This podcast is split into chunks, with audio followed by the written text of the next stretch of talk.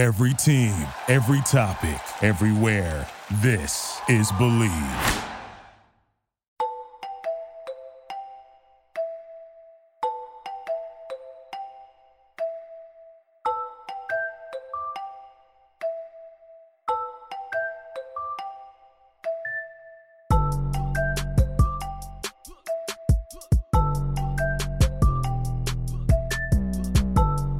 What's going on, guys? It's your boy Anthony alongside the best Big Three account in the universe, even in quarantine. That's Big Three News, aka Will, back with another edition of The Fourth Man. Thank you guys for tuning in back into now episode 36. Starting to lose count here of all the episodes, as well as the days of the week. Will, man, how is it going? This is what, episode four in quarantine? We've been in quarantine so long, we you probably don't even know. I I'll tell you what, I've been in quarantine for so long. I'm starting to feel like a corn adult. You know what I mean? I feel that. Uh, yeah. Um, but listen, you know, I, I think the main thing is at this point in my life, you know, like I, I'll tell you what, I'll be 100% honest for you to everybody here. I was not the biggest uh, WNBA fan before uh, last week, but I was getting hyped for the draft. oh, Like I immediately turn it on. I, I was getting so hyped. I was like reading on like all like the teams and like who like why this team shouldn't take a wing, but this team needs to take a guard or whatever. Da, da, da. And I was getting really into it. Uh, I'm hyped that Sabrina Ionescu is coming to New York. yeah. So I feel like I'm really like listen, I'm not I'm not ashamed to say it. I'm going to ride this bandwagon. You're I you know the Liberty bandwagon. 110%. I'm hopping on the bandwagon. I'm a diehard Liberty fan now. Well, it's crazy the amount of draft picks they had throughout that draft. And Oh, funny absolutely. enough, fun fact here for the day, I actually went to school with one of the girls who was drafted. She was a freshman. Get and outta here. I was a senior. Yeah, she was supposed to go in the first round, I think, but I think just due to the lack of teams needing a point guard and the fact that the Liberty had what five of the first fifteen picks or so. Yeah. You know, and they went with Ionescu as the first pick. I think it kind of limited her chances, but she got picked in the second round. I honestly can't remember by which team. I think it's a dream, but pretty cool. She was a, a point guard at UConn. Big shout out to her representing the the borough there and the Blackman Blaze over there. But Hey, shout out. hey, back to the high school roots. Hashtag blaze it. You know what I mean? I think a lot of people are doing that probably during the quarantine. if you want to find the show on Twitter or Instagram, which I know everyone is on here lately, so don't even act like you can't find us, but it's at Fourth Man Pod, 4TH Man Pod. If you want to find our personal handles, it's at Big Three News, at A underscore Siggy. And for those of you tuning in on Dash Radio for the and listening to us for the first time, we appreciate you guys tuning in. Or if you're coming back, also appreciate you guys tuning back in and coming back and listen to another show, learning a little bit more about what's going inside the world of the Big Three. Not a lot of news here lately, obviously, with the current climate, but nonetheless, we are always here to update you on everything that's going on with the Big Three world and super excited that we get to be a part of Dash Radio and, and more specifically the Nothing But Net channel. So appreciate everyone joining in from Dash Radio here. And Will, we don't have a lot to talk about, like I said, but we do have some updates in yeah, terms this is more of more like an update. You know, more of an update. But let's start on even lighter note. So we don't have a lot of sports. We obviously had the WNBA draft, which probably got, or I should say, had its most success probably ever. Just in it the was like it was like the most watched draft in like 20 years. I think I saw. Wow, crazy, and, and not Yeah. surprised at all. We also have the NFL draft coming up tomorrow. We're we're recording this on Wednesday, so we got the first round tomorrow, which is exciting. From a basketball standpoint, or I should say, uh, a men's professional basketball, we also have, or we also got the first glimpse glimpse at the Michael Jordan documentary. Yes. The Last Dance. ESPN released it a couple months early, and I think a lot of people were advocating early on that we need this now, please. And and ESPN did us a favor, and we got the first two episodes. Will, what did you love about the first two episodes of the documentary, or what stuck out? What stood out there? I mean, I'll tell you what. I think the craziest thing for me is that, like, you know, listen, I, I was born in '98, so I was born the year this documentary is taking place. So, like, this is all you were born to in the me. Last Dance. I literally was. the Their last dance was my first breath. um, but but obviously, like obviously, I am well aware of uh, Who Michael you know Jordan Michael is? Jordan, who Michael Jordan is, and uh, that the '98 team. But I had no idea that uh, the whole thing with Jerry Krause. Yeah. You know that that they that Jerry Krause wanted to take the team apart, and Michael Jordan hated him. Da da da. I had no idea that Scottie Pippen was the 120th highest paid player in the league. You know, Seven and that 18 mil.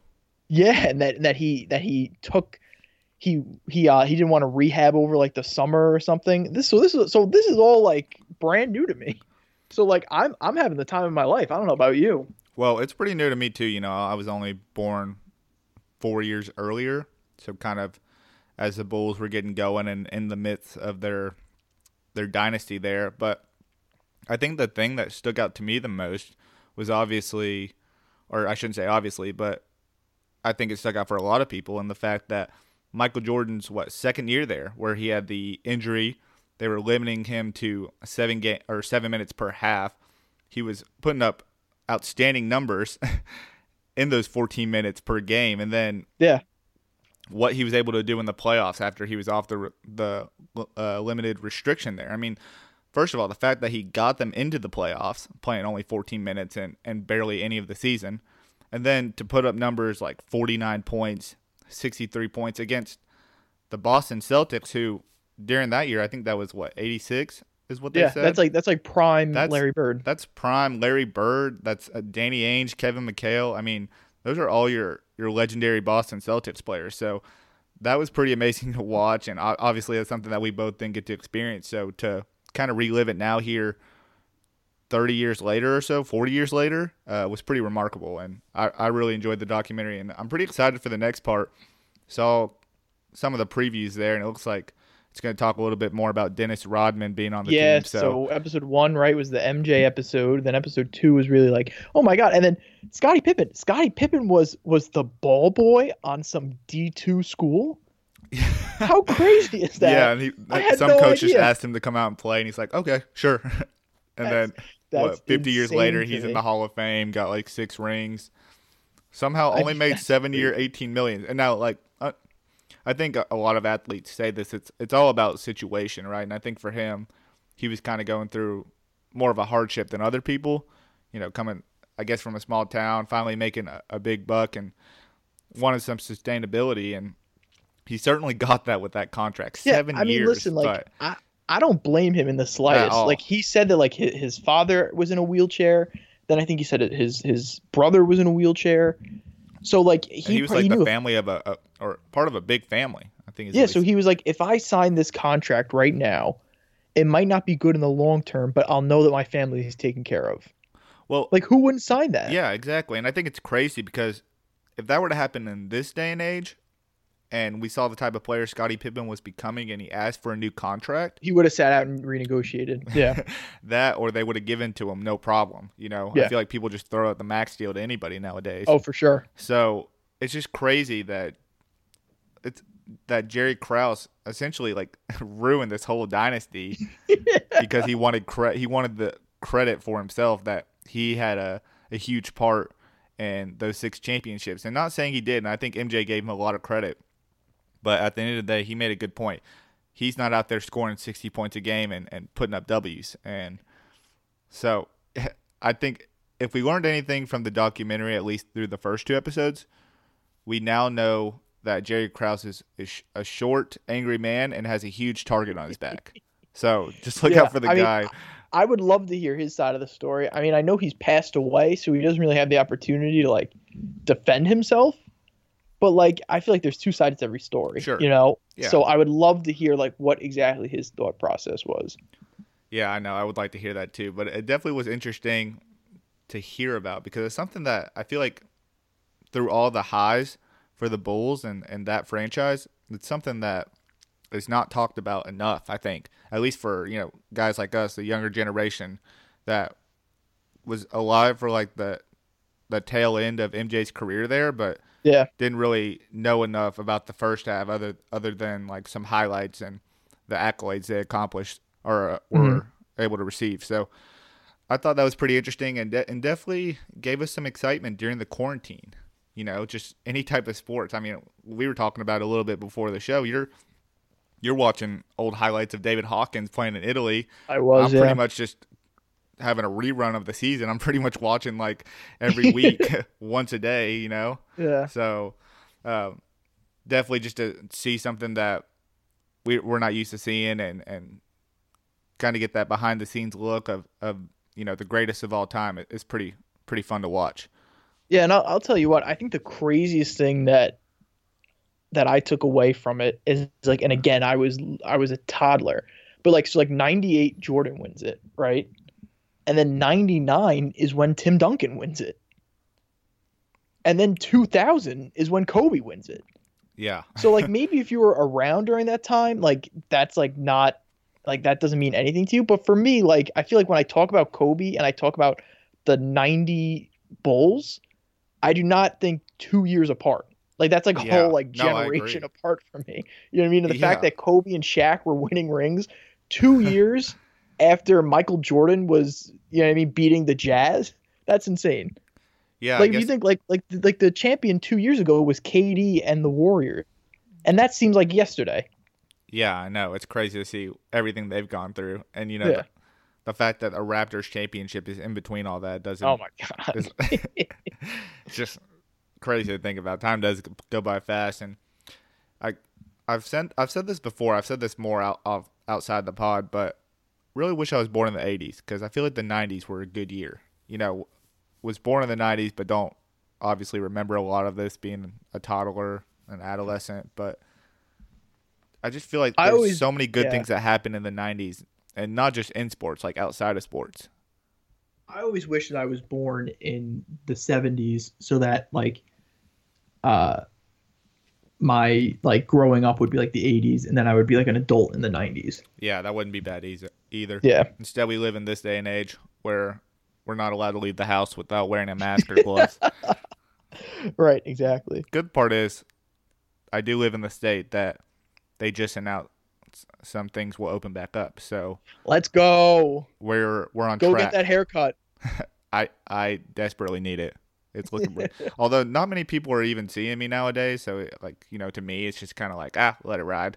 But That's exactly what I'm doing. well, I, Uh, we had someone like come over the house, like go like in like the uh you know, wherever in the backyard to like cut hair. And I was and they're like, Do you want a haircut? I'm like, No, I'm letting this thing I'm, getting some flow. I mean, I've been wearing the same sweatpants probably for the past two weeks. I, I'm still not considering them dirty because I haven't left the house with them. Oh, I'm rotate. I'm rotating the three. Uh, I have a Fourth Man podcast sweatshirt. Uh, I that. have uh, I have a, a college sweatshirt, and then I have what's the other one? Uh, I don't remember. But there's three hoodies that I'm literally I just put on every day. I love that you're rocking the the fourth man one. Always got to represent Oh, represent sure. there. Uh, but yeah, in, in terms of the documentary, I think that was probably one of the highlights of uh, probably the quarantine. To be honest, I mean, we haven't heard too much about so, the yeah. the quarantine tournament that's supposed to come in May. Uh, as far as we know, they are still on track to do that. So hopefully, we'll get more word leading up to it. Maybe they're trying to finalize all the details before releasing all the information about it. So hopefully, you get some word about that. And from good news, let's turn to a little bad news. And it's kind of been the continued trend, obviously, during this time. We don't always necessarily get what we want or what we were expecting. And I think a lot of people are just coming to that realization. But just like the rest of the sports world, the big three is now starting to suffer here as the season approaches. They, I think it was the governor of New York, correct, Will? Yeah. announced that there will be no non-essential events going on in June. And recently, the Big Three has announced that its first two games in Memphis and then the first game that was supposed to be outside in New York have been postponed or canceled. I'm assuming that they're going to play those games. If they do play games, it's going to be in LA. As as we were told earlier, is that most of the games were going to be held in LA and a more confined area. Kind of your first thoughts, Will, because I I know for me, the NYC game was probably the one I was looking forward to the most. Different experience, maybe a different fan base out there, and so despite all the other games kind of being postponed in terms of like traveling to those cities. I think this one has been the hardest for me. Yeah, I mean, I just feel like the whole the whole thing just sucks. Um, I mean, I, I understand why they did it. You know, I mean, as soon as I saw that, you know, they canceled all non-essential um, events, you know, uh, in June, I was like, all right, so I, I kind of put two and two together. I'm like, the big three is going to have to pull out. Um, I know places like Florida have deemed sports an essential service. So I was like, oh, well, maybe not. But then I was like, but honestly, like, it doesn't mean that fans are going to be there. So what's the point of even going, you know, if you have this facility in LA already ready? What's the point of going all the way to New York just to play in a different empty basketball court? Yeah. So, you know, so I, I think, I mean, listen, we're, they're obviously, if you want to know the mindset of the league, they're obviously trying to play in front of fans because they still haven't canceled Portland, which is scheduled for the end of August. Which that's the one that's kind of the most surprising to me, right? Because yeah, that's pretty close to like the epicenter of where this all began in the United mm-hmm. States. So they're trying to at least make one game happen, but it doesn't look like it's going to be Memphis or New York. Memphis is a little surprising, I think, but I know the Tennessee governor has been pretty strict just based on what my family has told me that lives in Tennessee. It's been mm-hmm. a little bit stricter from county to county, so maybe that's kind of the reasoning there. But if we can at least get one game, I think that's a win right now. I'm taking all mm-hmm. small W's at this point. Oh, absolutely. I mean, I'll, I'll tell you what, you know, if it's if we just get Portland, then you know, I'll, man, we'll, we'll have to take a road trip to Portland. You know, cross country uh, trip. Cross country, absolutely. Um, so I, you know, I hope that something happens. You know, um, I think it makes sense to maybe, I don't know. I think everything's on the table. You know, I don't think anything's everything's been ruled off. But I think the good news is compared to the NBA, they have another basically month and a half to prepare um, for this. So we should sort of get answers to what the plan is for the season but they are building this. They did say right away we're building this facility in LA. So I don't. I wish I had pictures. I, I don't really know any information besides that they they are building a facility in LA to house all these games. Um, so I hope I'm assuming that worst case scenario, all the games are just played there. Yeah, that would that would probably be, I guess, the most ideal. If if we can get any games, I think is is probably a W. Um, just yeah. in general, it doesn't even have to be in a city, but definitely playing in Portland. I think that'd be a great crowd if we're going to go to one. I think it would be at least probably the most jumping, uh, just based on the schedule this year. So, uh, you know, hopefully that comes into fruition. We'll just have to continue to monitor that for the for the foreseeable future here. Yeah, and I, I almost wonder if um, I almost wonder if they sort of rearrange things so that let's say they come to the conclusion that Portland's going to be the only like fan attended game, let's just say, even though now I don't know if that's possible. But let's just say, right? Let's be optimistic and hope that by the end of August they will be able to have fans in the stadiums. Um, you know, I wonder if they if they switch things around and they make that the championship. That would be a bad idea. Just play all the games in LA and then make that the final game of the year. Yeah. I love that. I think the Moda Center would be jumping. Maybe we get yeah, a little Dame Lillard, T.J. McCollum walk in That'd there. Be dope. That'd Absolutely. be dope. Absolutely. Honestly, anybody and on that, the team would be yeah, cool. Uh, 110%. Or, you know, I, I wonder if it'll be interesting. I wonder if they move it. I don't know. Because there, there's so many unknowns, you know. Yeah. Once once once we figure out at what point they can start letting fans back into stadiums and where, then I would say try and do it there, right?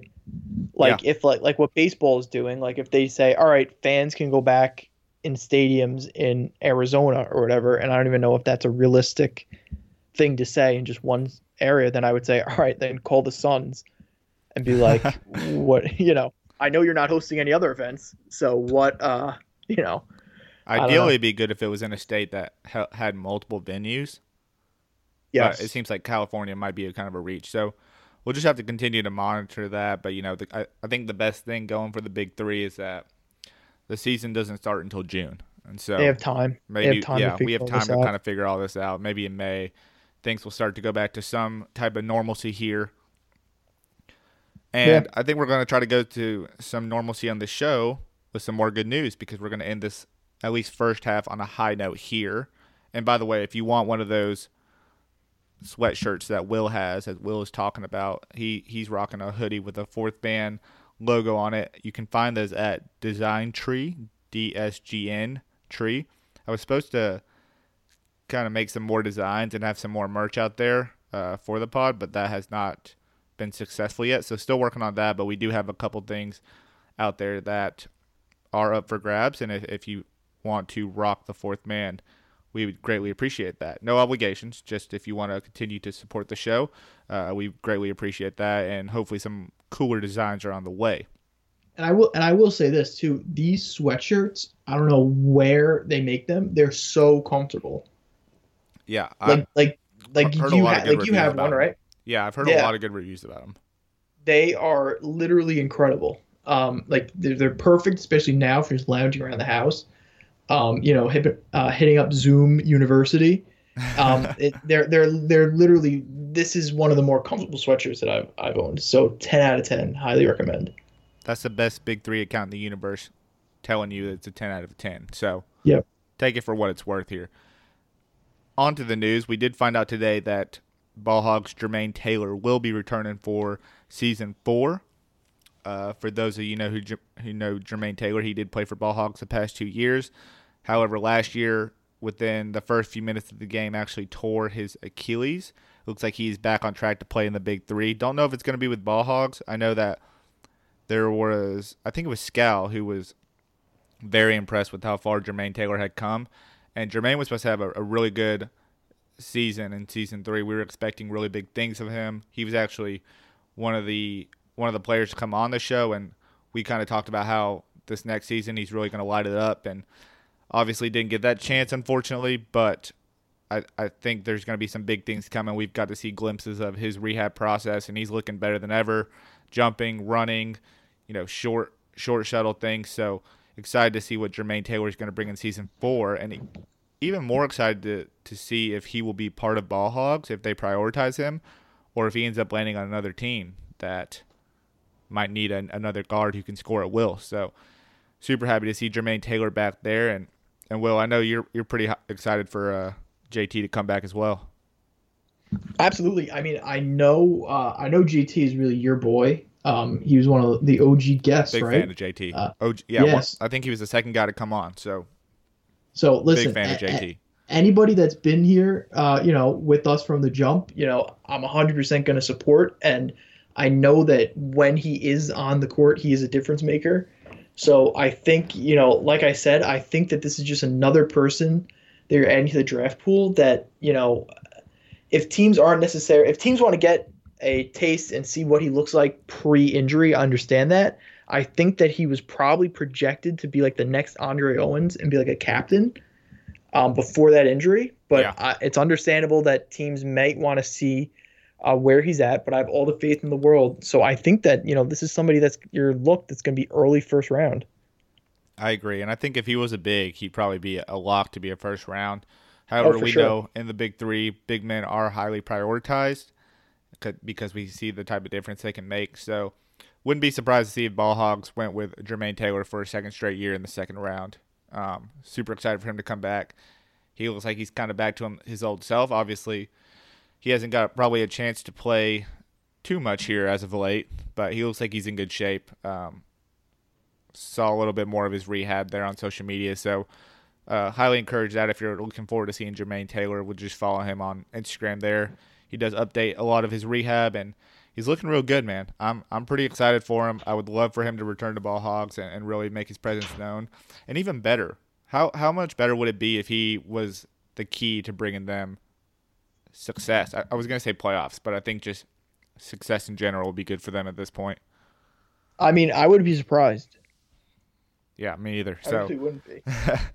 uh, super excited, looking forward to him. I, I know for them, they're probably going to try to get Will McDonald. That's probably priority number one. But if they were able to lay, land maybe Jermaine Taylor, maybe even in the third round, that's their last pick. Like, oh, no one's grabbed him yet. Everyone's scared of the injury. We'll take him. Boom. Right.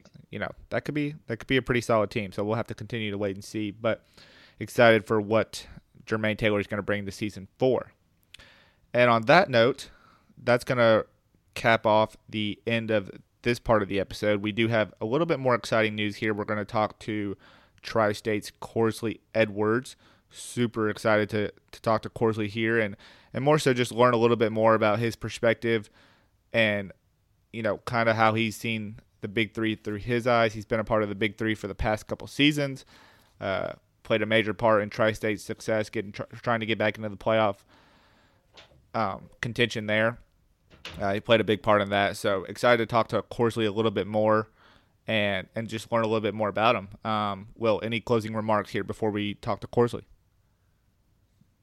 Um, I just I'm really excited. This is somebody that really uh you know made a name for himself as a very uh you know useful uh vet I would say in the big three. And when you're playing three on three basketball or fireball three, I think that guys like Corsley Edwards really have an opportunity uh, to showcase what they bring to a basketball court that isn't always necessarily reflected um, in you know the, the the stat line. So I'm just super excited to hear his perspective on everything. You know what I love too is that I feel like a lot of these back to the basket type players, I think a lot of them are starting. To, I mean, it's kind of the evolution of basketball, but we get to see a lot more of those guys take like jump shots, like inside Yeah. the arc there. And Absolutely. I feel, I feel like a lot of them are getting really good at kind of that mid range game there. So, and I and Corsley's one of those guys.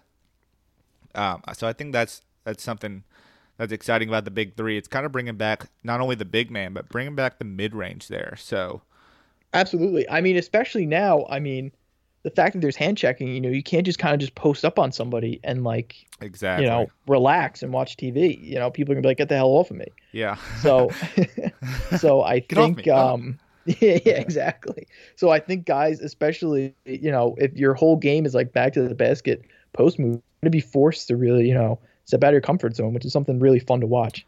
Yeah, and I think more of the defenders give those guys a chance because they think, oh, this guy couldn't shoot one.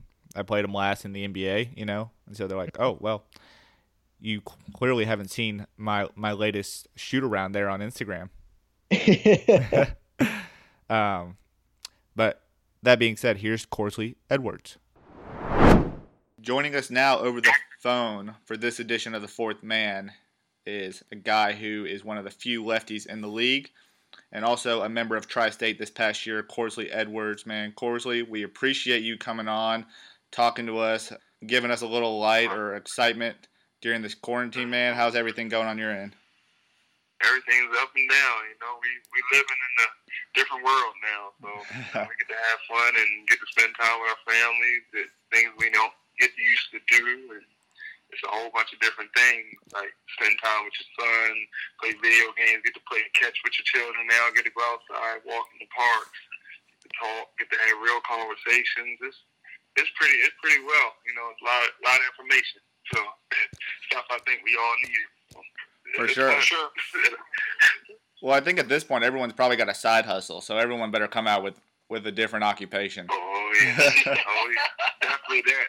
See, see, mine is I just went off and started, you know, got my nonprofit up off the ground on my birthday, actually on March fifth, right before all the quarantine stuff started happening. So my nonprofit, I got, I got solid, got all my papers, and so I'm ready to roll. So you know, let's put that out there.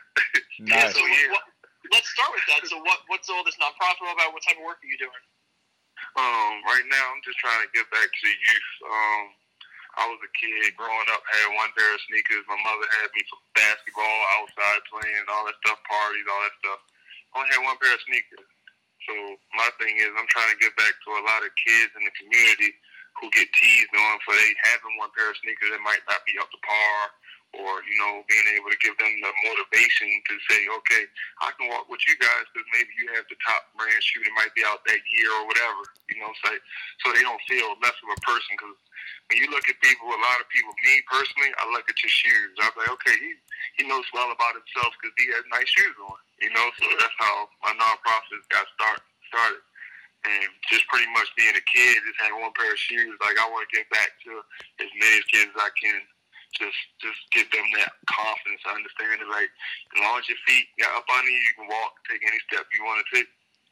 Love that, and I think that's an important kind of Yeah. voice to convey, convey, especially at this point with everything going on. I think mm-hmm. everyone's kind of lacking a, a sense of motivation. Everyone's kind of complacent at the moment. So love that, especially you know I you know I couldn't imagine being a child through this, going stir crazy in the house, just tons of energy. You said you have a son. I'm sure he's going crazy, uh, being restricted. So um, I love that. Just you know giving back one, but two, just giving those those kids just like a, a sense of, of motivation that you know you can be in my shoes too. I've been in your shoes. You can also be in my shoes as well. So love that. Exactly. Um, yeah, yeah, that, and then also teaching. Like my wife is a teacher, so she's been teaching for 13 years, and she has a passion. She has a gift, a tool. My mother taught for 30 years, so also teaching these kids, giving them back proper in-home teachings. So like everybody's been always running out in the street teaching, you know, want to get the fast food this, fast food that. Why not sit in the house? So perfect timing now with the quarantine. A lot of people learn how to cook. A lot of people all these things together.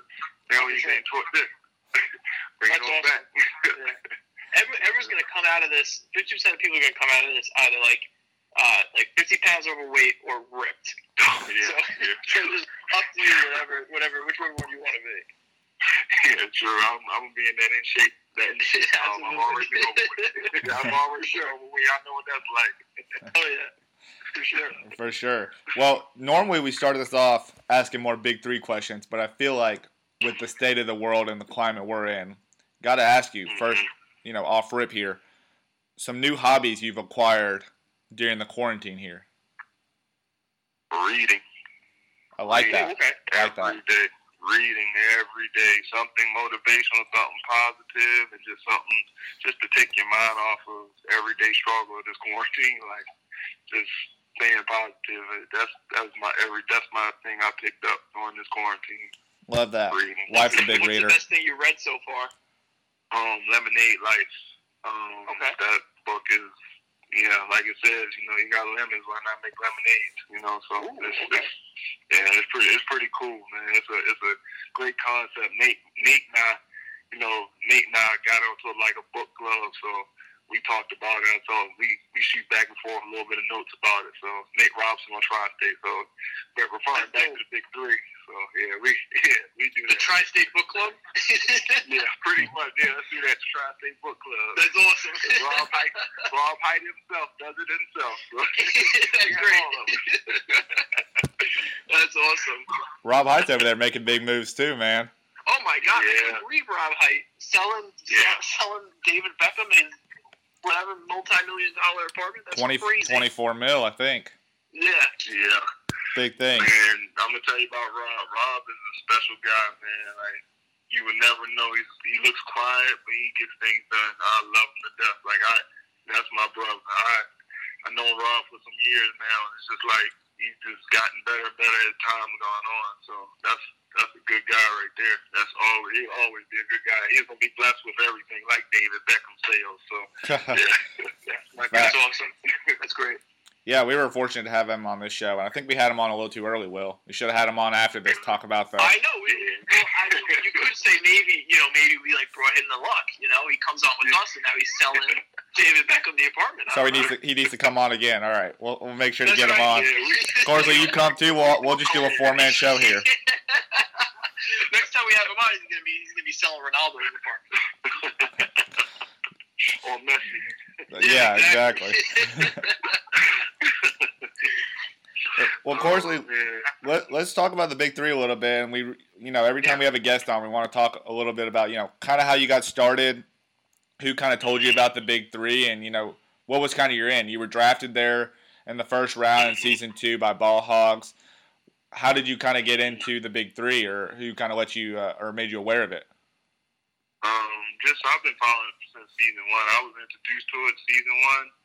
It was at the time it was I, I was I was coaching. I was um in the G League coaching, so I really didn't have really that time. I was with the Charlotte Hornets, and then like uh, a buddy of mine called me and said, "Man, you might be one of the best left-handed players I've ever seen in the post on the block and do whatever, do it all. You need to do this." And he ran the big. He was um affiliated with the Big Three at that moment, Joe Conley a um, well-known basketball guy here in Baltimore, and he got me introduced and signed me up. And I went out there for that workout, and I just told myself, I said, I haven't played basketball in a few years. I'm a little overweight, but I have that mentality that once I'm out on that floor, pretty much the Mamba mentality. I'm out on that floor. I don't see anything besides everything in them lines. So um, I went out there for that workout, got drafted, and just felt like I got my due for what I didn't get to do when I played. You know, when I came through. So I said, well, I'm getting my respect now. I'd rather take my roses now, though. Facts. Everything going on. So yeah. Yeah, what what has kind of been like the expectation versus reality um, situation there? Because uh, obviously, I'm sure they kind of told you a little bit about the big three. It's it certainly provided a platform for a lot of players. Um, you know, even those players that you know have a lot of talent, obviously, like you, you know, you didn't but didn't necessarily get the chance to show that, um, and people kind of ride you off there. So, what's that kind of been like? Um, you know, coming in expecting a certain thing, and then um, ultimately being immersed in it and, and understanding uh, what you well, you know what you're kind of participating in.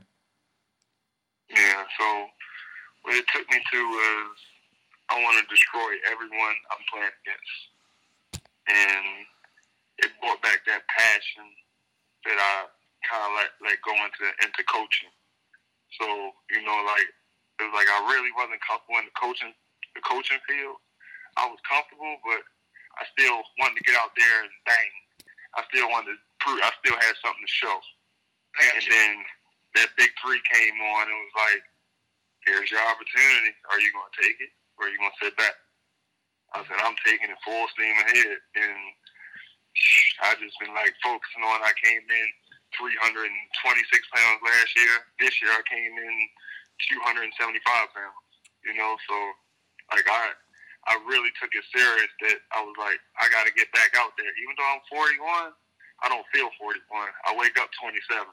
You know, so that's how I feel. Love that. I've always I've always been told by the parents that you don't you don't really get older there, or it's just your age that gets older, but you as a person doesn't really grow up. So love that. Exactly. Exactly. glad you feel me. so what? So what was that? Uh, so what was that first season like? So you get uh, you get picked up by Rick Barry and Ball Hogs. So what was that situation like being coached by obviously one of the old time greats? Um, perfect for me because as a young kid growing up collecting basketball cards and all that stuff, like and Rick Barry selected me, and I'm like, wow, it was just starstruck. you know, like I was like, wow, Rick Barry Hall of Famer, he selected me. I appreciate it. That's gotta be a great feeling. Yeah, with the you know the the team was great and all, but I didn't get my chance to shine. You know, I didn't think I really got my chance to go out there and do what I know what I can do. You know, like that that it felt like that fire was put back in the pit. Like I wasn't able to let that fire loose. So you know that that's what happened. And a little bit last year came on. I I felt a little more comfortable out there. That's why I can't wait for this year. I'm I'm ready. I'm I'm so super stoked over, ready to get to this year started. So, yeah, I mean we're, we're super super stoked too, and you kind of touched on it, and I feel like last year with Tri-State and just the way that you that you talk about it now, I feel like you really you found like a group of guys that you want to play with, that Nate and Robert Hite and all them. That really like Tri-State, like that's your team. Mm-hmm. Yep. That's definitely yeah. that's definitely our brotherhood team. Like we take pictures, we contact each other every once in a while. We check on each other. So you know, like I think that's that's what it's all about. You know, just bringing us old guy, older guys back together and showing sure. we got this. You know, for this last ride of our lives in basketball. So, now, what do you think? Um, obviously, Tri-State was incredible uh, in 2018 after David Hawkins departed and Jermaine O'Neal, the injury, they sort of took a little bit of a step back last year. What do you think they have to do to sort of now get over that hump and compete for a championship? Um, everyone stays, everybody stay healthy, and everybody stay together. Like keep the same team. Like Rob even okay. said in one of his interviews, we keep that team. There's no way in the world none of these new guys or whatever they're going to bring together will be affecting us at Tri-State. I don't yeah. think any team out there could beat us. With Amare, myself, Jason Richardson, Nate Robinson, Robert Hite, and y'all.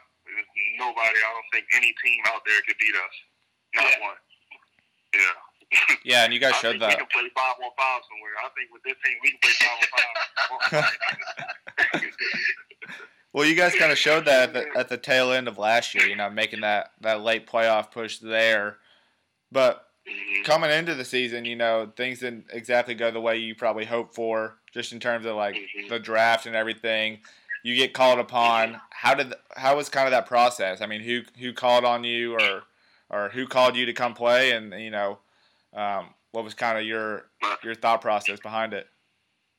like I said, it's a brotherhood, man. Jermaine O'Neal called me and let me know. It was like, bro, I need you to come fill in for me. And you know that that's even more of like a, you know it just shows you more sentimental of what's going on with the tri-state team. So it was like, man, he called me and said, I need you to come fill in, fill in, you know, behind me. And I said, no problem and I was just ecstatic. You know, I was going through a personal moment at that time, and just was like, oh man, like what's going on? Like it's a whirlwind, and you know, him calling me and telling me, bro, like we need you, come on back. Second weekend, I was like, man, let's do this. Yeah. Everything went out the window, you know. That's great. Yeah, and I love that Jermaine was still, you know, affiliate. I know there was a deactivation period there. Obviously, he had the heart issue, uh, but I love that he was still involved in the the decision making with Tri-State, and obviously made a great pick there. You know, like I said, you guys made that playoff push. But one game in particular that sticks out to me for Tri-State is a game actually Nate Robinson was out. It was, I think, during that time where he had the eye injury, and you guys were playing three-headed monsters. Um, Yep. that's an underrated game of the year. First of all, that game was That was aggressive. game. That game went down to the wire. I just kind of want you to take us back, you know, in a for our listeners, you know, for in a world without sports, kind of how that that game was for you, just being in it, because that game had some heated moments. Um, there's a lot of grit in there, and you know the ending was spectacular. So, kind of just take us through that game, and you know, kind of how you were feeling afterwards when you guys got the win. Well, going through that game, like I got a video I posted to Gary Payton, uh, him talking trash on. We gonna beat y'all two times this year. so, like, I was like, man, you you bugging right now. I said you're not gonna beat us. So going into that game, that was already in the back of my mind. I had no doubt in my mind we weren't gonna win that. We were gonna win that game. I was like, there's no way in the world they can beat us. Yeah, and I was like, it's too much cockiness over on that side. So I was like, nah, man. Respecting my big my big bro Gary Payton. I was like, he too cocky on this one. He not gonna get this one. We gonna take this one because I, I feel this one. And just going through it, just going toe to toe with Larry Sanders and you know and Reggie. You know, me and Reggie got a you know pass, you know, and all that stuff. So it was like, man, it was a dream that we was sitting out there battling against each other, and it went all the way out to wire like that, and that we actually came out on top. You know, so that that was the good thing that I didn't I didn't get to hear anything after the game. They didn't say anything to me because before the game, it was rah rah rah rah. After It was game, quiet after. silent. I said I didn't, I didn't I didn't have to go home and really feel like I got a headache. Like damn, I'm tired. Like what the hell? Like, yeah, but yeah.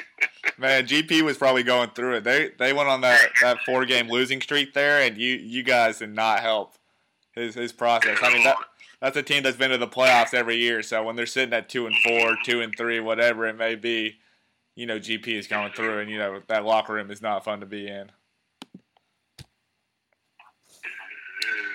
But um, that was probably I think one of the more underrated games uh, of the season. And Uh, but like, but like, Red, I, I, I'm sorry, I'm gonna tell you, Will, man. Like, just talking about Reg, Reg was aggressive. Like, Reg was super aggressive, and that's Reggie. You know, Reggie Evans. He's like that, and he just was grabbing and biting and pulling. It's like that's my type of game. So like, I'm not gonna never lose any composure. He's not gonna lose composure. So it's just like we just was two grown men, two grizzly bears battling. That's what it was. Yeah. You know, like the whole game yeah, grizzly bears and just smacking at each other and nobody backing down from one another. But I I just wanted to give you that expression and that emotion from that game, was just so people can really hear that and see what it was like. It was just imagine two grizzly bears battling, same size and all that stuff, and neither one of them backing down. So Yeah, I mean, you got- Absolutely, you- and uh, I think really too. I think what's one of the, the the great things about the big three is, and you hit the nail on the head, is that you said both guys, you know, they they kept their composure. Nobody was playing dirty. You're just playing physical. You're playing aggressive, mm-hmm. and that's what people love to see because I feel like a lot of times, especially now, people confuse the two. Like they think you can't mm-hmm. play physical without it being dirty, but that's that's not true at all. So two guys that you know are able to be aggressive, like you said, two Grizzlies bears just going at it. You know that that's really what the big three is all about. So that And the that's crowd. was- don't Yeah. forget the crowd. Don't forget Absolutely. the crowd. 'cause the crowd, Yeah. They were heavily involved. They was heavenly involved. it was it was it was divine, man. Like I'm trying to tell you, like that day was all put together. Like Yeah. the way it came down with Reggie I battling, Amare battling, getting to the like the little scuffle, nobody really fighting, everybody just showing like, okay, we're all alpha males out there. Who's gonna back down? You know that, and that's that's what it was all about. You know. Well, I've been watching a lot of replays. I recently just watched that one um, today. Man, you, you and like you said, you two were going at it. There's one play in there where you're kind of backing him down slowly, kind of waiting for him to make his move. He makes his move, and you just kind of go around with the left hand man. Love that. I mean, that, that's nice. I mean, bring bring back to the basket game back one, but but He, he, knew, he knew it was coming. He, he didn't know when it was coming. He knew it was coming. He wish that shot clock was a little bit shorter. Well, I, I think I think it's funny because I, I think I lo- what I love about it is like in the big three, there's a little bit more isolation, like one on one there. So everyone's kind of like, okay, we gave Corsley the ball, we're gonna sit back and watch what he what he does next, and it's just kind of like this this like slow motion, like backing him down slowly. You're like, I'm gonna make my move, but I'm waiting on you, and he's like, I'm not gonna make a move until he makes a move. You know, it's it's kind of like that game of chicken there. Each other play. It's how each other play. The same way, you know, we played. Like I said, we've had a pass. We know just know how each other play. Like he, I know his pet move. I know he know my pet move. It's just okay. We too old. We older now. We we not gonna fall for the okey doke. We just gonna sit there and wait for that to happen.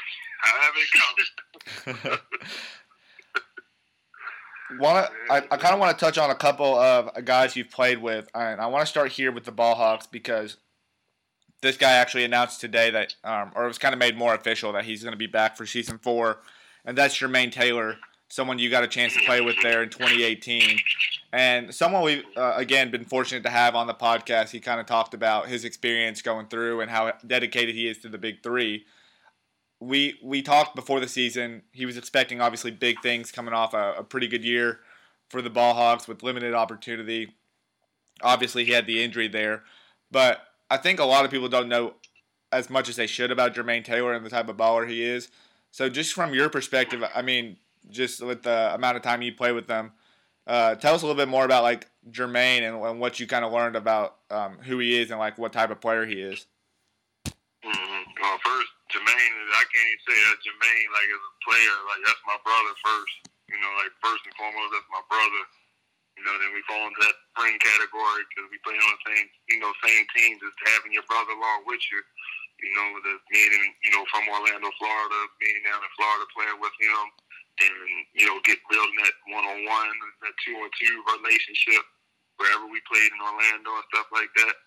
Just how we just connected with one another like on a on a on a mental on a mental stage, you know, not just you know basketball because he he's a very intelligent guy. You know, if you see the article, you know, Big Three on their website, they put something out on him, and like that's him all the way. Like he's he's a very special guy, man. Like he he believes in, what he works for. You know, he gets what he works for. He's a he's a very athletic person. Like, Yeah. he just he's explosive. He's something that you've never seen. Like I think me personally, he belongs back in the NBA. Like he's an NBA Facts. solid player. Yeah. And I've coached in the NBA and I've seen like and it's just like he deserves his shot.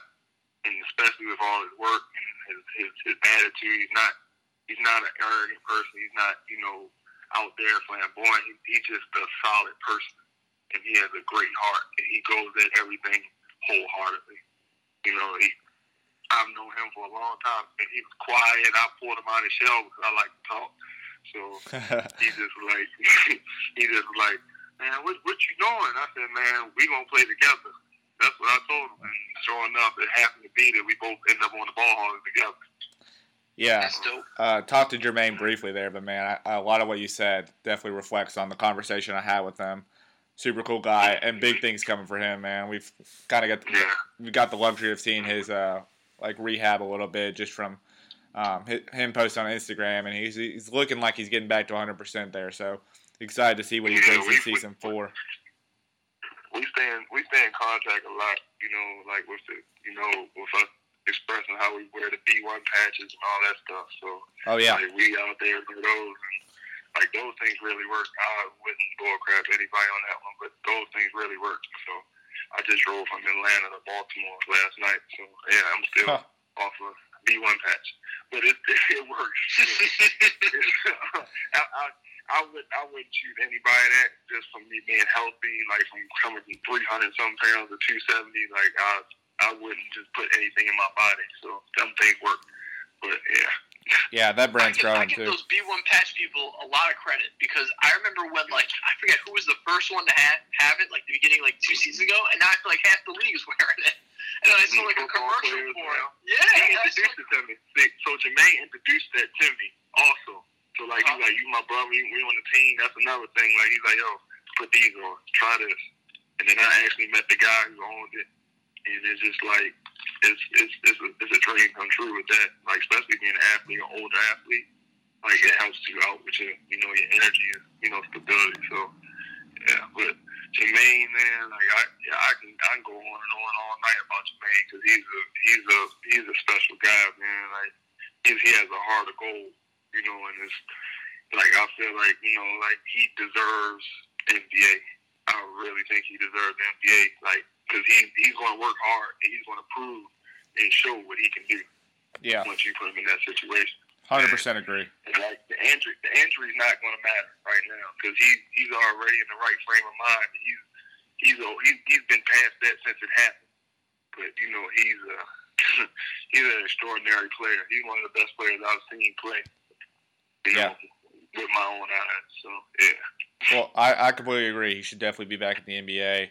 Kind of got a sour deal, but love that he's investing in the big three, and looking forward to see what he brings uh, next season. There, I guess the second guy I wanted to touch on, uh, a little bit more of a prominent name there, but uh, Dr. J. He's your coach, or he was your coach this past year. What is it like having um, Dr. J as your coach? straight up, straight forward. No beating around the bush. Nothing is coming straight at you. If you if you like, no cut cards. He doesn't he doesn't give you any okey doke. He doesn't play around. He doesn't say okay, laugh about something. If he gives it to you, he's giving it to you. I, I'm gonna give you the story about when I played for the Ball Hogs. We did. We were sharing locker rooms at one time, one game because we did a small. I'm not sure where we was, but Dr. J was giving that scout report. I was in there still, you know, getting ready after the game. Dr. J said, um, we waiting for you. You got to go. Damn. Like, I, I said, first of all, you know, he's one of the greatest of all times. He just said, get the hell out of my locker room. it's like, so it, it, it, um, he knows he knows he knows the game of basketball. He's smart, and you know he's he's, he's one of the greatest. He's definitely one of the greatest of all times. Like I love it. Like oh man, it, it, it's a wonderful feeling. Just like I said, that big three is like a it's a lifesaver for a lot of guys who deserve to play, who didn't get to play, like as myself, as much as everybody else, and get my name out there. But it's a great thing just to understand that we get to play in front of Hall of Famers, Yeah, in front of celebrities. You know, like because I didn't get to go to the big university. I went to Central Connecticut State University, Mm-hmm. but you know, I love I love my school. I bleed blue. You know, I'm a Blue Devil. You know, the real Blue Devil. So I'm gonna go ahead and go with that and just be like Dr. J. He's a straightforward guy. I mean, it's just an honor to play for him. Definitely an honor to play for that guy. yeah. I couldn't imagine, man. That's incredible. Because I see how everyone, when we around them, they'd be like, "Oh, Dr. J, Dr. J." I was like, "Oh, that's my coach, man. Like, I can I can send him a text message whenever, you know. Like, that's, That's my coach, sick. man." That that's gotta be the best feeling in the world, man. That's gotta be awesome. Like when doc, I, that one moment when Doctor J's like, "Let me give you my cell phone number in case you ever need anything," I'd be like, "Oh my god!" Like, Like, oh shoot, I'm Dr. J's phone number. you just got you're just going down your contact list. You got Dr. J in there. Hey, I'm, I'm, I'm gonna give a little another story about Dr. J. My mother Yeah. was in love with Dr. J. Like I, I and my mother's like me. She gonna say what's on her mind. So I'll be like, oh my gosh. I said, Ma, please, he's married. Don't mess with that man. Don't say nothing to him. Cause like we on the, we get on the bus towards the games. She'd be like, oh Dr. J, Dr. J, I got to meet Dr. J. Come home, brag to all the brothers and sisters, and just be like, ah, I met Dr. J. That that was supposed to be your father, of course. They're like, oh. oh you're like, "Mom, I got a good thing going here." Oh, I said, Ma, don't blow this one, Ma. Oh my god, that's hysterical. Love that. And yeah, that big the big three is you know, it's been it's a lifesaver for someone like me who still has stuff left in his tank. It wanted to show like a lot of doubters and a lot of people who miss you know, like that's what I think about the big three. I think that's one of the best things Q could have ever done. But, you know, watching all the older players so they don't fall off the face of the earth, you know, just keep everybody involved, regardless of you're the NBA or the big three. You know, you're always gonna be involved. Someone's gonna be able to see you and they will reach out to reach out to you who somebody who might have been looking for you for fifteen years, you know what I'm saying? So it's it's it's it's special, man. Like I think Q really hit the nail on the head with this one. Like he, he really drilled it drilled it home with putting out the big three for professional athletes. Basketball Yeah. Absolutely, I, I feel like it's it's introduced me to to so many people that like didn't like like you said still have stuff in the tank, but even two guys that like I wasn't even familiar of, with, like David Hawkins. Like Mhm. like who knew that like he was he's been incredible in Italy for all these years. Then he comes over to the states and he plays incredibly. He, you know he has a MVP caliber season in 2018. But you know Mhm. that, that that's somebody else. It really just exposes you to all these brand new talents and all these all these guys. You know, it's honestly it's incredible the opportunity. And it's fun that we get to know about David Hawkins. Like I knew about David Hawkins forever. Like Did you? Me and Okay. David Hawkins from DMV. You know, he's from DMV area. I'm from Baltimore. So I used to go to Barry Farm. We got we have a game. We played together a lot. So growing up, I've always known about Hawk. And he's just been a dog. I call him my little old. Him and Slim. Slim, they both know. So I call we we all call each other old. So it's like like it's a little thing we all came up with. Like David Hawkins, David Hawkins, that's my guy. Like hell, he he crazy, loving that. Played on season turkey with him. So like we okay. we've been all over the place together. So yeah, he's a really really he's a dog. He's one of the best guys that should have been in the NBA for over 15 years. Like he's that type of I guy. believe it. Yeah. He has that game. Yeah, he, man, he's been crazy and he's been fun to watch. And you know, obviously, there's a couple others out there that maybe the the casual basketball fan didn't know about, um, but now has the Big Three platform to kind of really show their game and expose what what people have been missing out on. You know, we've talked about David Hawkins, um, Andre Owens. Uh, you know, rest in peace to this guy, but Andre Emmett was another guy. Um, obviously, was a guy who was unstoppable in the league. So it- you know, just being able to ex- expose some names out there has, has been a luxury. Um, I think even more so for the just basketball fans in general, like, um, but more so for those that are are are watching basketball on a regular basis and big hoop heads. So, like you said, you know, you've, you've hit the nail on the head there. Just Big Three has been nothing but extraordinary and, and has been 100% a great product and a great league. And with that being said, the the Big Three also, you know, kind of before all this quarantine stuff happened, announced that they were going to have uh, a different style league here. We're going to move uh, from basketball to kind of this fireball three uh, realm here. Continue to try to add on the new initiatives and, and make this this league its own. I know it's kind of uh, been out of the limelight a little bit just because of everything going on. But your first initial thoughts just on on the new rules to the Big Three and, and what they've kind of implemented to to really make this thing its own. You know, make this thing its own league and and uh, you know show how it how it differs from a regular three on three basketball game.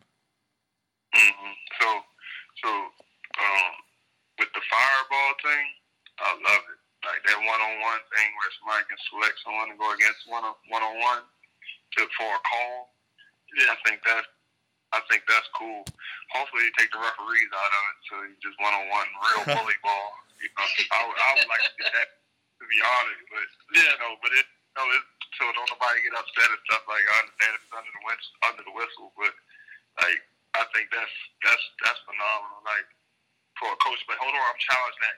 I want this guy going against this guy for that point or whatever it is. Like I think that's one of the best things ever. Like because a lot of people like to see one on one, so it's incorporation instead of just coming down seeing five on five, one guy take it to the wing, go one on one. Now it's like okay, timeout. Let's get these guys, break them down. Let's go one on one. That's beautiful. that's, that's one. That's that's great. Like that. That's very creative. Whoever thought about that is very creative. You know, Cube and Jeff, like the team, like they really put that together to come out and say one on one in professional basketball. That's that's like playing in the park on like 2K or something like that. You know, you get to play your favorite player. You know, you're like, okay, I can see my favorite players going against each other. Nah, it's incredible. That's cool.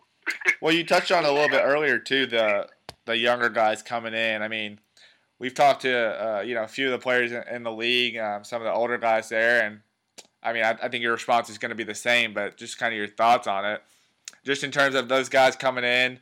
Um, I think a lot of people on the out, outside of the Big Three community kind of think, oh, younger guys are going to come in, they're going to take over for all the older guys there. But just you know, as one of, as one of those vets, He's man, already laughing.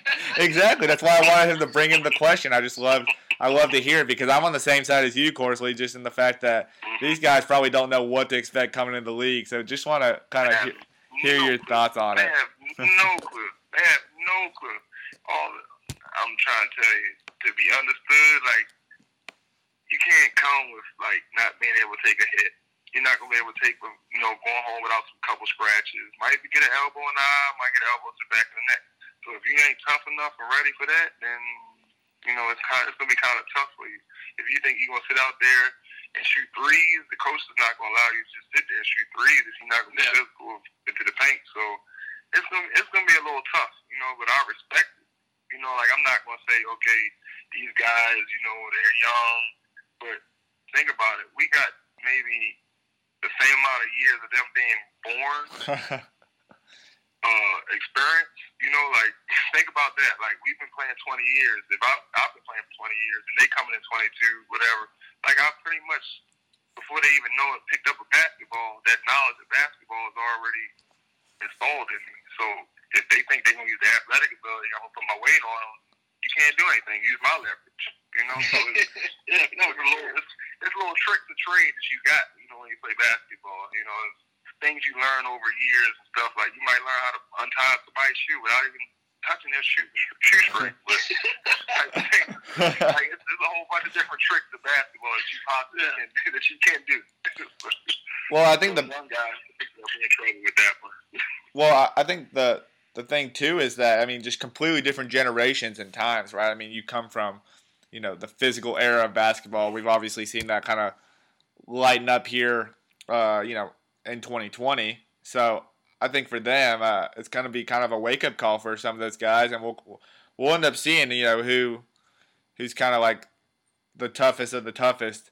Uh, you know, coming out from the, the younger crowd, so I, I think it's gonna be interesting. I think it's a good blend uh, bringing like kind of that older older guys and the younger guys and mix them together and see, you know, who who are the dogs I in there.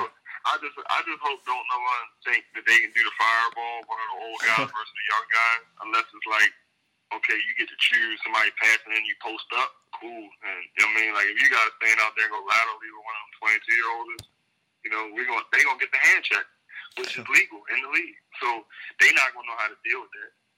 You know, like today's basketball, they're not allowing kids to hand check. So we've been playing with hand checks our whole lives. So it's Yeah. kind of difficult for them. You know, like even to get to the, even to try to get to the paint. Not that they're giving them maximum dribbles, but yeah, Yeah. it's gonna be difficult for the guys. Like some might get it, some might just be like, okay, I had enough of this. you know, I'm gonna go ahead and concentrate on going back overseas. I thought this was a cakewalk, but yeah, Big Three is definitely not a cakewalk. Nah. not thinking, oh yeah, I'm gonna go against old guys and I'm gonna just dunk all over them and all that. No, I don't think so. Well, I, I, look, at, look, at, week one, look at Kenyon Martin. Look at Kenyon Martin. You think that everybody don't have that fire in them at these ages? Yeah, like they have that fire in them. So, well, first guy I think of is uh, Cuttino Mobley. There, like one of the younger guys thinking they can lock him up, man. That. oh man, lefty, lefty, give them all left hand. or even All you left talking about. Cuttino or even Mahmoud. Mahmoud. yeah. Mahmoud True. and He's still yeah. giving buckets, man. Oh my god. Yeah. That, it's, it's, it's a great combination. It's, it's going to be a great combination, but I don't think the young guys are going to be able to play a lot throughout it, like especially in playoff times, because you know they don't have, they're not going to have that experience pretty much. You know, like I don't think they really experience that much in that short age or time frame to understand what it's like to play playoff basketball. You know what I'm saying? High school basketball, college basketball is not the same as uh, 10, 15 year vet NBA basketball playoff time. It's, it's, it's a difference. It's- Different it's breeds out there, right? I mean, difference. just Yeah. a different mode. Yeah. Mhm. Yeah, should be fun. I'm definitely excited, looking forward to that. And uh, I think I think the last thing I, I want to end on here, uh, you know, Will might have a couple questions afterwards, but I think the last thing I want to end on is we finally got some type of sports. You know, we got the WNBA draft, uh, we got the NFL draft coming up tomorrow, but I think for us hoop heads out here, just in terms of like men's professional basketball, we got something. We got the MJ documentary, The Last Dance, the first two episodes that came out. Have you seen it? And what were your thoughts on it? Mm, I've seen it, and like it's hard to say. Like I felt bad for Scottie, man. Like I think, I think that's how I am. You know, like as far as me coming in and playing after the fact, maybe playing a year or two in the NBA, and then coming to play in the Big Three. That's how I felt. Like underprivileged. Like I can Yeah. kick anybody behind. I can go against you. I'm gonna lock you up. I'm gonna do all like Scottie. I felt like the documentary portray Scottie made us basketball players understand what Scottie went through. You know, like nobody had no idea that okay, this is what he was doing at this time. You know, that six year or seven years, 17, 18, 16 million. Like I felt bad for him because he gave his blood, sweat, and tears to a lot of it. You know, and it, it just felt bad for him. But for MJ, he's the best of all time. On on any on any level. You know, like you can put him in today. If he was 23 today and did what he done, like it, no one, I don't think anybody would ever have any this, that, never. But I don't like talking about that because that can that's ongoing because everybody has their favorites. I think, I- well, I was gonna say, I think Will and I are under agreement that MJ is the greatest of all time. So, I mean, at least here on this pod, you don't have anybody to uh, combat with there, because I think we're on we're in agreement yeah, there. you're in a safe space here. Okay, all right, all right. I, that's why I threw it out there. I, look, No, you're- I, I'm like, please don't leave me out there to dangle. I mean, like, what about LeBron? Of course, like, yeah, I was about to say, what about LeBron? I said, oh. hey, honestly, for for me, my biggest thing is MJ is my number one, but really, I go back and forth between LeBron and Kareem as my number two. Yeah, I really do. Yeah. Just because I feel like from high school to college to professional, he probably had the greatest. Talk about career from high mm-hmm. school to retirement. He had the greatest basketball career. I mean, you know I'm- how he I'm- how he I'm was in college. Yeah, We we gonna bump heads on that one. I'm gonna have to go with Big O. Big Austin yeah. Robertson, You man. you you can He- make that argument. Yeah. double. Like he's a, Yeah. he, he man, you triple double every night. You're averaging that. Like, come on. No, man, yeah. That's, Yeah. that's difficult. they they don't no no no. No one ever talks about that. well, You know, like nobody ever talks about the Big O, where he's like No, you're right. one of those top ones. He might not have had 70, 35,000 points, but you know he did that. Like he averaged triple. of everything. Yeah. So it, yeah, yeah. That's But crazy. that that was in like a day and age where stats weren't tracked, you know, from Mhm. from second to second. So that man is just going out there just a ball and was just accumulating those stats, man. I mean, it's crazy. That's- just accumulator. Yeah. Like, okay, we just put him down for that because we know he had a bunch of them. We know he had more than 10. So just put that down. yeah, they're not even tracking it. They're just like 10, 10 in these categories. Oh, okay, triple double. Cool. Mhm. Cool, man. Uh, well, Corsley, man, we appreciate it, and uh, we wish you the less, best of luck um, going into season it, four. Uh, any last word from you? Anything that you got going on that you just want to tell the people about, make people aware? Yeah, man. Just, just if you if you're striving to be a basketball player, you got this the time right now to focus for it. You know, like if you're not, if you ain't already started that, like you behind on the eight ball. So just you know, try to pick up the speed, move a little faster, and just you know, look forward to what you what you willing to accept. You know, because basketball is a rough and tough sport. It it looks all good and nice and stuff on the light uh, under the lights, but if you're not uh, if you're not ready, you will get embarrassed. I like that. Wise words from the vets. From the lefty, man, Corsley Edwards. Lefty. Appreciate your time today, man, and uh, continue to stay safe out there. Appreciate it. All right, you guys too.